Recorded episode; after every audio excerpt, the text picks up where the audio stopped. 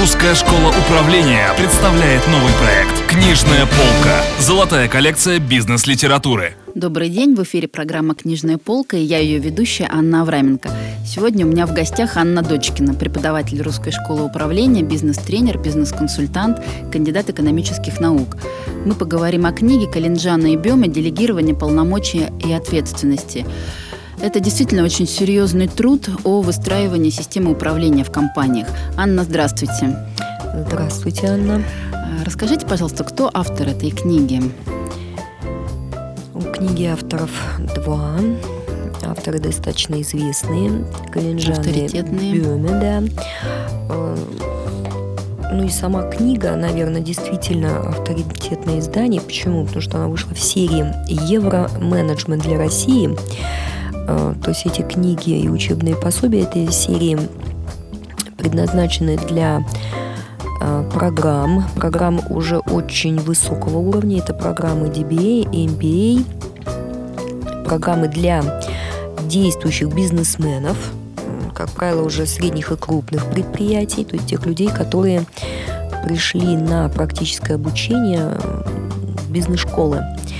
И за плечами у этих людей свой колоссальный практический опыт, ну, как минимум там 3-5 лет. Руководство вот, да, компании. руководство компании. Это, как правило, требования бизнес-школ, ведущих в России. Вот, их не так много, но они уже есть, себя зарекомендовали. И вот под эгидой этих э, бизнес-школ выходят такие замечательные практические книги. То есть начинающему Да. менеджеру эту книжку читать не стоит.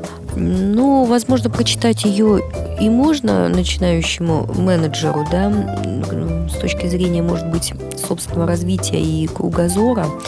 Но мне кажется, прежде всего, наверное, эту книгу, ну, тот, кто считает уже себя руководителем, или хочет себя выстроить как серьезный руководитель, найти себя именно руководителем, а мы понимаем, что это не у всех получается, и кто уже успел поруководить, то есть вот понять эту соль руководства, потому что руководитель это не лавры, игры, конфеты, да, это Серьезный тяжелый труд, ежедневный. э, как говорят, нервы, Э, Вот. Но вот как раз для того, чтобы выстроить процесс руководства эффективно, берем книгу этих авторов для того, чтобы уменьшить трату нервов. Анна, я знаю, что э, в копилке ваших книг эта книга вот одна из таких любимых, самых полезных. Да, вот расскажите, пожалуйста, почему? Ну, моя личная, наверное, карьера тоже э, строилась нелегко, не быстро. Вот, э, руководителем я являюсь уже лет 15. Да, первое такое мое крупное руководство, это я стала деканом экономического факультета, причем в 35 лет. Для женщины это достаточно серьезно, нестандартно. Да. Это места такие мужские, с мужским характером.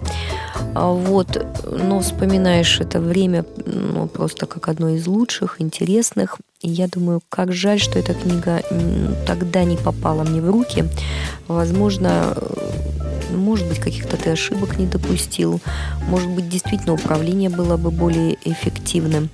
А, Вот. Ну, в принципе, жалеть о нем об этом не надо. Книга появилась. Кстати, издание 2007 год. То есть прошло достаточно много времени, но книгу в свободной продаже найти достаточно трудно. Очень востребованная. Да, ну и когда книги выходят вот такими маленькими тиражами, есть их определенная эксклюзивность, наверное. Мгм. Вот. Поэтому, как мы понимаем, вот соль управления, она и доступна не всем, она достаточно эксклюзивна. Сначала должен быть появиться опыт, а потом уже переосмысление с помощью книги этих авторов. Давайте перейдем к содержанию. Вот э, расскажите, пожалуйста, что такое делегирование полномочий, в чем его основной смысл и зачем, в принципе, делегирование нужно в менеджменте, в бизнесе? Менеджмент и бизнес, наверное, все-таки коллективная игра. Не бывает игры в одни ворота. Одной из грубых ошибок руководителей и я это испытала, естественно, на себе, это когда ты все стремишься выполнить сам. Замкнуть все вопросы на себе. Да, ты думаешь, что ты самый умный, у тебя получится Способный. лучше всех, а твои вроде бы сотрудники, да, какие-то никчемные. Вот это грубейшая ошибка. А Вот, э, когда идет набор сотрудников в твою команду, естественно, ты изучаешь этих сотрудников и понимаешь, кому ты можешь какую передать ответственность. Естественно, самая важная, самая колоссальная ответственность лежит на плечах руководителя, да, но эта ответственность тоже имеет какой-то определенный системный характер, и часть этой системы можно переложить на своих сотрудников для того, чтобы высвободить а, время руководителя для принятия каких-то стратегических решений, а сотрудники могут принимать решения тактического характера. Ну Вот, кстати, многие эксперты по управлению персоналом однозначно говорят, что если у руководителя постоянный цейтнот, он занимается только теку- текучкой, там, какими-то техническими вопросами, если у него нет времени на стратегию, да, а, то это однозначно говорит, что у него проблемы с делегированием полномочий. Вот ваше мнение по этому поводу и говорят ли авторы что-то на этот счет? Согласна с вами, да, на сто процентов. Дело в том, что у, от- э, у нашего сотрудника есть как обязанности, так и права. А, У руководителя точно так же есть обязанности и права. Как ни странно, и то, и другое не пересекается, находится в разных плоскостях. Э, Вот. Но э, отсюда и следует нарушение принципов делегирования полномочий и ответственности. Так вот, чтобы не нарушать принципы, необходимо обратиться к одной из глав э, книги Калинжана и Бене, внимательно почитать эту главу. Вот, желательно, да, с карандашом и сразу наметить какие-то изменения точки зрения своего руководства. Собственной системе управления. Собственной системе управления, да, потому что принципы есть. А, Вот, не надо изобретать велосипед. Можно посмотреть, насколько эти принципы реализуются в твоем руководстве, нарушаешь ты их или нет. Вот, ну и уже прийти к определенным выводам, какие полномочия ты можешь переложить на своих сотрудников, а какие нет. Есть стратегические полномочия, которые нельзя перекладывать на своих сотрудников. Это прежде всего, конечно, постановка целей компании, которые связаны со стратегией.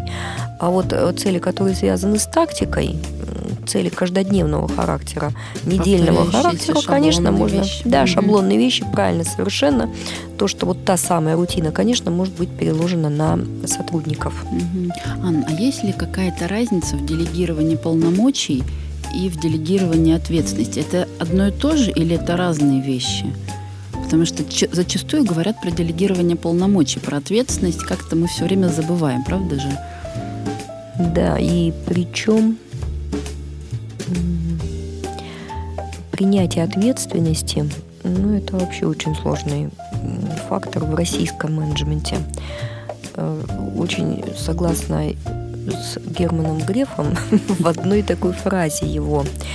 Российский менеджмент результативный, но неэффективный. Вот я тут согласна. И это же касается полномочий и ответственности. То есть, когда перед- передаются полномочия, что мы, к чему мы сразу приступаем? Мы сразу приступаем к выполнению тех либо иных действий, раз переданы полномочия, и пытаемся эти действия выполнить с определенным результатом. Никто не думает об эффективности, которая связана с ответственностью. А отвечать придется, насколько эффективно ты выполнил то, что тебе делегировали, какие полномочия тебе делегировал руководитель. Вот, вот в этом сложность. Ну Вот в своей книге авторы пишут про такую форму, как э, коллегиальное сотрудничество. Вот в чем ее основной смысл? И это равнозначно коллективному сотрудничеству или есть какая-то специфика, э, в которой особо необходимо разобраться руководителю?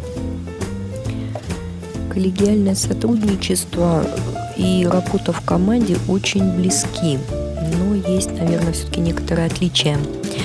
Дело в том, что всегда ли, у меня вставал вопрос, всегда ли в команде коллеги? Э, Это первый. Затем, всегда ли в команду подбирают коллег, например, из одного коллектива? Ну, наверное, не обязательно. Если мы обратимся к выполнению какого-то проекта, к проектной работе, там действительно подбирается команда. Э, Команда подбирается со специфическими ролями. Э, Вот э, в процессе своей работы э, отдельные специалисты команды становятся коллегами. И тогда наверное, наступает. Как раз коллегиальное сотрудничество, вступают вот какие-то принципы и правила. Э, кстати, Боме и Калинжан останавливают свое внимание в шестой части на коллегиальном сотрудничестве, где говорят о том, что начальник и организатор – это не всегда одно и то же. Э, можно выбрать организатора из команды – Анна, и в заключение э, такой вопрос. Какие инструменты, приемы из этой книги вы чаще всего используете в своей работе, в своей практике? Ваши самые любимые методы и инструменты? Самый любимый, э, пожалуй, метод заместительства. Почему? Во-первых, да, когда становишься руководителем или набираешь какую-то практику, начинаешь уже этой практикой делиться. И я вот как, ну, как бизнес-тренер, вот, причем я еще и эксперт Рособорнадзора, приходится часто ездить в командировки, и вот тут стоит вопрос, да, если я как руководитель уезжаю, кто за меня? А, вот, естественно, мне приходится на какое-то время выбери, выбирать себе зама, который вот меня будет замещать. Вот. Это всегда дело непростое. Вот, э, стараюсь с ним справляться. Вот, э, но когда выбираешь вот это, этого заместителя, да, замещение по совместительству, так скажем, стоит ряд важных вопросов. Э, как подготовить сотрудника к выполнению функций замещения? Вот, вот Калинджан дает целый ряд практических советов, как это сделать правильно. Ну, во-первых, это ответственность должностного лица, это ответственность заместителя и ответственность руководителя должностного лица. То есть это, конечно, нужно разграничивать. И как это сделать? Ну, вот ответы в этой книге. Советую, найдите ее, вы не пожалеете. Книга непростая. Даже вести разговор об этой книге непросто. Но хочется привести такой пример, если вы наблюдали где-нибудь, как идет волчья стая, а стая это коллектив, а, то сначала первые три волка – это больные волки, старые больные. Затем следующие пять – такие наиболее активные молодые. А вот вожак стаи идет, как правило, на некотором отдалении, идет в конце стаи. У нас вожак, как правило, впереди. Это тот, кто впереди, и тот, кто на коне. Да. А вот э, в мире животных немного по-другому. Нам есть чему у них поучиться, потому что вожак идет сзади, и он контролирует всю ситуацию, он видит все. Понятно, что тот, кто в коллективе проработал давным-давно и кто может сейчас в силу каких-то своих возрастных изменений немножечко отставать, он, э, но его опыт важен для команды. Молодые и активные, которые рвутся вперед, могут еще поучиться у тех, кто давным-давно работает в коллективе. И, конечно, наиболее важная системная работа – это работа руководителя. Поэтому он в завершении своей команды, в завершении своих коллег контролирует полностью и сто процентов. И смотрит сверху. И смотрит сверху, да. И может любую минуту помочь и подсказать в этом его, конечно, самая главная работа. Приходит это не в самом начале твоей карьеры, может быть, к ее завершению, но если это приходит, это, наверное, самое большое счастье руководителя. Читайте эту книгу, да, и испытывайте счастье руководителя. Анна, спасибо большое за ваши рекомендации. Действительно очень полезная книга, поскольку невозможно стать эффективным менеджером и эффективным руководителем, если не умеешь делегировать полномочия. И в книге большое внимание уделяется техникам делегирования, анализу производственных совещаний, проведению поощрительных бесед, организации заместительства, системе контроля и другим приемам, которые действительно реально работают на практике. Уважаемые слушатели, сегодня мы обсуждали книгу Калинджана и Бёми «Делегирование полномочий и ответственности».